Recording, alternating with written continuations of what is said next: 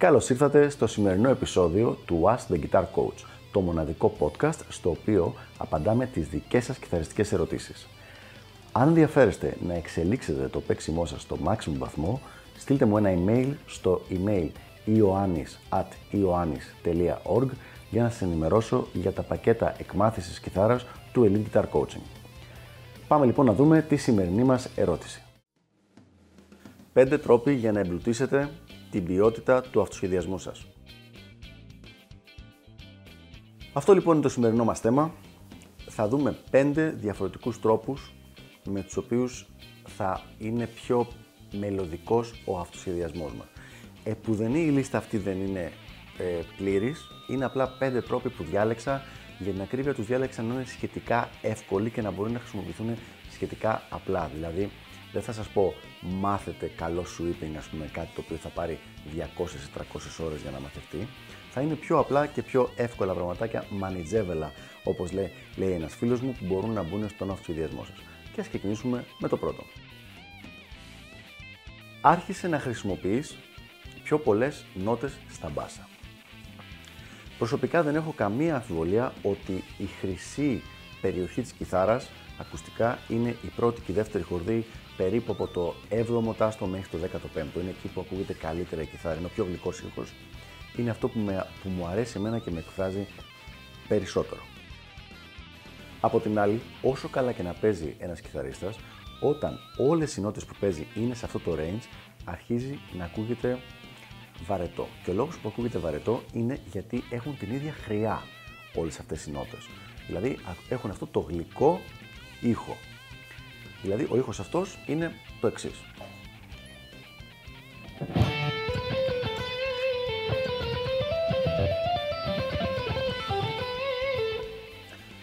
Είναι λοιπόν αυτή η χρειά. Αυτό που προτείνω είναι να χρησιμοποιήσεις πιο πολύ τα μπάσα σου. Όχι συνέχεια, αλλά να υπάρχει μια εναλλαγή, ένα interplay ανάμεσα σε φράσεις που είναι στις πρώτες χορδές και που είναι στην τέταρτη, πέμπτη χορδή που χρησιμοποιούν λοιπόν τις μπάσες χορδές. Δηλαδή, όταν κάνεις κάτι.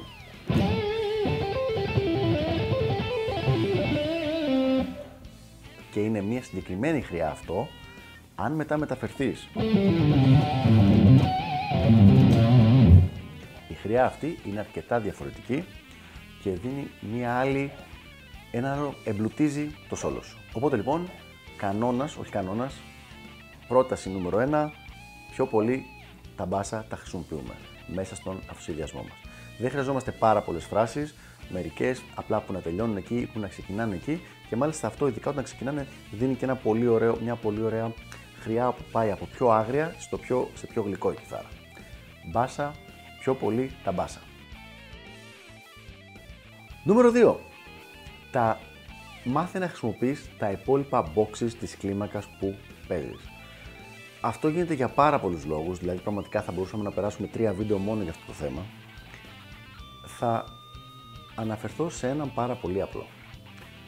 Από τη στιγμή που τα διαφορετικά box είναι box της ίδιας κλίμακας, έχουν τις ίδιες νότες, οπότε ένα πολύ συνηθισμένο, όχι πολύ έξυπνο βέβαια, επιχείρημα είναι μα αφού είναι οι ίδιες νότες, γιατί να τις μάθω κι αλλού δεν τις έχουν τις νότες στα ίδια σημεία. Αυτός είναι ο λόγος που τα μαθαίνεις και αλλού. Δηλαδή, το πρώτο box, ας πούμε, έχει την 7η βαθμίδα να παιχτεί με το τρίτο ή τέταρτο δάχτυλο. Ενώ το δεύτερο box έχει την 7η βαθμίδα της κλίμακας να παιχτεί με το πρώτο δάχτυλο. Άρα, οι πιθανότητες να κάνεις σήκωμα στην κλίμακα είναι πολύ πολύ περισσότερες στην 7η βαθμίδα όταν είσαι στο πρώτο box από ότι στο δεύτερο. Χωρίς να θέλω να το κάνω πολύ πολύπλοκο το θέμα, ναι, είναι οι ίδιες νότες, αλλά επειδή παίζουμε κιθάρα και όχι πιάνο, το που παίζονται οι νότες αυτές έχει πολύ μεγάλη σημασία και επηρεάζει πολύ το αν θα τις διαλέξουμε, το αν θα μπορέσουμε να κάνουμε slides σε αυτές τις νότες, αν θα μπορέσουμε να κάνουμε σήκωμα και αν θα μπορέσουμε να καταλήξουμε σε αυτές. Οπότε λοιπόν, ένας πολύ καλός τρόπος για να εμπλουτίσεις το παίξιμό σου είναι να μάθεις τα υπόλοιπα box της κλίμακας την οποία σολάρεις.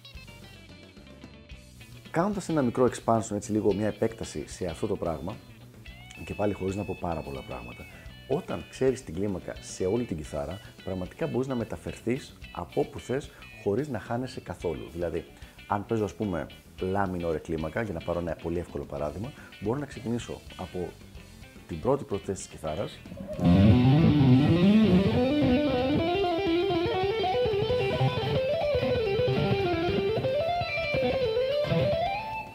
και να φτάσω μέχρι το 17, δηλαδή μέχρι το λα 3,5 οκτάβες πάνω αν δεν κάνω λάθος, που να είναι ε, χωρίς να υπάρχει, χωρίς να χρειαστεί να σταματήσω πουθενά για να σκεφτώ και να κάνω πείδημα για να, επειδή έχω χαθεί και δεν ξέρω το ενδιάμεσο μέρος. Αυτό τι σημαίνει τώρα; Σημαίνει ότι μπορώ να κοντρολάρω τη χρειά του παίξηματός μου. Δηλαδή, δεν με υποχρεώνει το τι θα παίξω το γεγονός ότι δεν ξέρω τα, τα σχήματα της κλίμακας. Εγώ κοντρολάρω το τι θα παίξω. Πάμε λοιπόν στο νούμερο 3. Το νούμερο 3 είναι το εξής. Ο πιο απλός τρόπος για να εμπλουτίσεις τον αυτοσχεδιασμό σου είναι να αλλάζεις τη χρειά του ήχου σου ενώ συνεχίζεις να παίζεις τα πράγματα που θα παίζεις κανονικά. Δηλαδή, η εναλλαγή ανάμεσα στον πολύ γλυκό λεγκάτο ήχο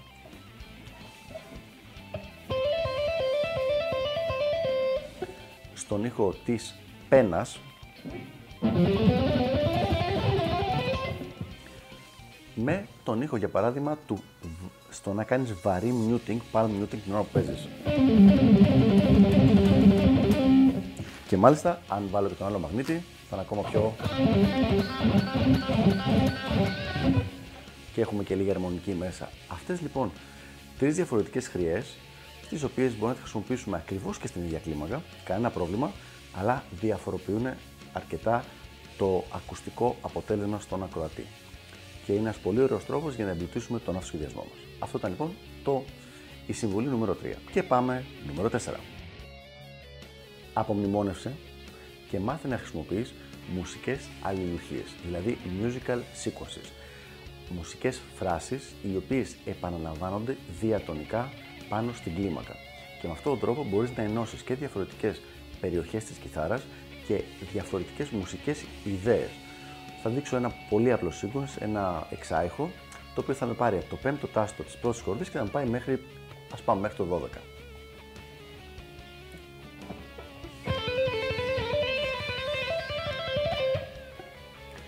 Αυτό λοιπόν είναι ένα λεγκάτο το οποίο με πήρε από το 5, από την νότα λα και με πήγε μέχρι τη μη. Αυτό το πράγμα έγινε χρησιμοποιώντας ένα συγκεκριμένο sequence, αυτό εδώ πέρα,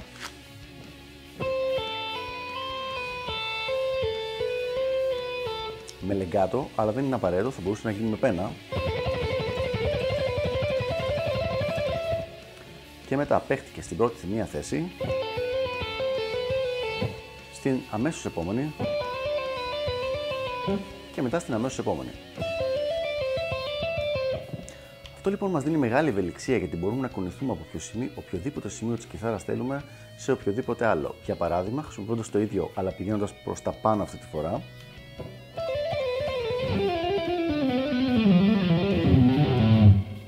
Μόλις λοιπόν ξεκίνησα από το 12 εδώ, από το μη και έφτασα μέχρι το λα στην έκτη χορδή στο πέμπτο τάστο χρησιμοποιώντας 2-3 κοντινά με αυτό sequences για να ενώσω αυτό το, το πέρασμα και να δημιουργήσω αυτή, αυτή τη χρειά από συνεχόμενες νότες.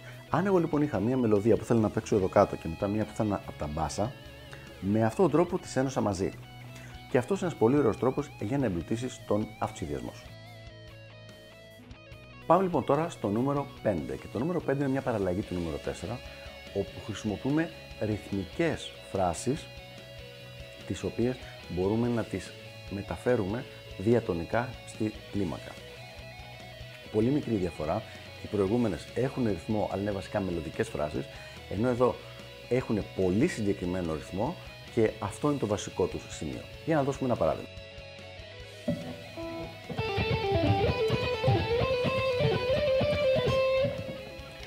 Αυτή λοιπόν η φράση θα μπορούσε πάνω σε ένα αυτοσχεδιασμό να με μεταφέρει από αυτό το σημείο μέχρι εδώ, από το τρίτο τάστο λοιπόν μέχρι το δέκατο, χωρίς να φαίνεται ότι απλά ψάχνουμε, ίσα ίσα που δίνει μια πολύ ωραία χρειά γιατί φαίνεται ότι εξελίσσω μια μουσική ιδέα το να έχεις ένα καλό αυτοσχεδιασμό είναι σε πάρα πολύ μεγάλο βαθμό ε, το να μην γίνονται πολλά συνηθισμένα λάθη και να υπάρχουν και σχετικά καλές μουσικές ιδέες. Δεν χρειάζεται κανείς να είναι δηλαδή brilliant, ε, να είναι φανταστικός και φοβερός και να παίζει απίστευτα πράγματα είτε τεχνικά είτε μελωδικά σε όλη τη διάρκεια του σχεδιασμού του.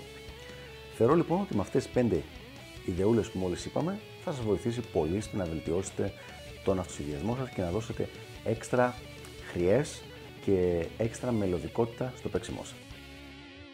Αυτά λοιπόν από μένα. Ελπίζω να βοήθησα και τα λέμε στο επόμενο επεισόδιο του Ask the Guitar Coach. Γεια χαρά!